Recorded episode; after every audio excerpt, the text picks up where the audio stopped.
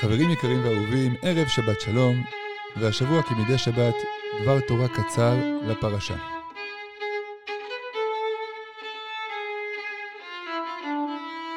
אין לא יכול, יש לא רוצה. בפרשתנו, פרשת ויקל, מעביר משה לעם ישראל את הציווי על בניית המשכן. הוא כמובן פותח בגיוס החומרים וגיוס העובדים, ובפרשה אנחנו מבחינים שחוזר שוב ושוב הביטוי חכם לב. התורה אומרת, וכל אישה חכמת לב בידיה תבוא, וכל איש חכם לב, אשר נתן השם חוכמה בליבו. מהי אותה חוכמת לב? מה, מה הביאור של חוכמת הלב שהיא הייתה הנדרשת בשביל להימנות על בוני המשכן? בשביל להבין את זה, נשאל שאלה פשוטה. הרי ברור שלצורך בנייה גייסו לא רק חומרים אלא גם היה צורך בכוח אדם בעובדים הבקיאים במלאכה. המלאכות של המשכן היו מלאכות מורכבות ועדינות של צורפות ושל נגרות ושל הריגה ותפירה. מניין, מאיפה היו לבני ישראל את הבעלי מלאכה המומחים הנדרשים לבנייה הזאת? מדובר על עם של עבדים, בו לא נשכח, שעבדו בטיט ובתבן כל חייהם. באה התורה ואומרת, ויקרא משה את כל איש חכם לב, אשר נתן השם חוכמה בליבו, כל אשר נשאו ליבו לקרבה אל המלאכה לעשות אותה. כתוב פה בפרשה, בפסוק, דבר נפלא. על מנת להתקבל לעבודה המורכבת במשכן, היה צריך רק דבר אחד.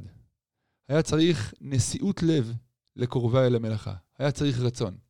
כל מי שרצה בכל מאודו להיות שותף בבניית המשכן, כל מי שחשק לבנות המזבח, לא נתן אלוקים את חוכמת הצורפות וחוכמת הלב, האומנות, בשביל לדעת לצרוף מזהב את המזבח. ומי שחשק להרוג את הפרוכת עם כל הלב, ובא עם רצון עז, עם הרצון האמיתי שלו, הוא קיבל את החוכמה של ההריגה. מה שנדרש מהאדם, זה את מה שהוא מסוגל לתת ממנו, את הרצון. ומי שיש לו רצון עז, פותחים לו את היכולת גם לבצע, והוא יגיע גם יגיע. הדוגמאות לזה רבות.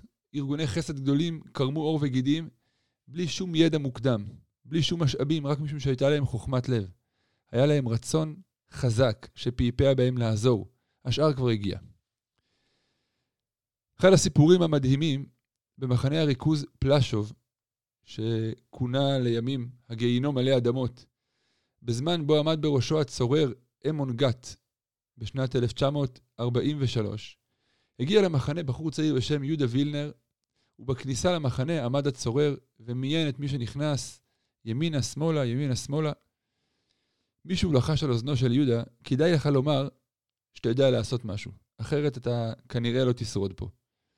מה אני יכול לומר? שאל יהודה בלחץ, אני באמת לא יודע כלום. אמר לו היהודי, תראה, פה צריכים נגרים. תאמר שאתה נגר. וכך היה. כששאלו, כששאל הקצין את יהודה אם הוא יודע משהו לעשות, אמר אני נגר, וזכה בחייו. כשהגיע לנגרייה, התפקיד שהוטל עליהם היה ליצור, לייצר ארגזי עץ גדולים עבור הצבא הגרמני. על הארגזים האלה אה, ישבו החיילים הגרמנים בקרונות שהם נוסעים לקרבות. הוא ניגש לאותו, ליהודי האחראי, יהודי צ'כי, מבוגר שעבד בנגרייה, ואמר לו, תראה, אני פה רק כי רציתי לחיות, אבל באמת אין לי שמץ של מושג איך מחזיקים פטיש. אל תדאג, אמר לו המבוגר, אני, אני כבר אלבד אותך.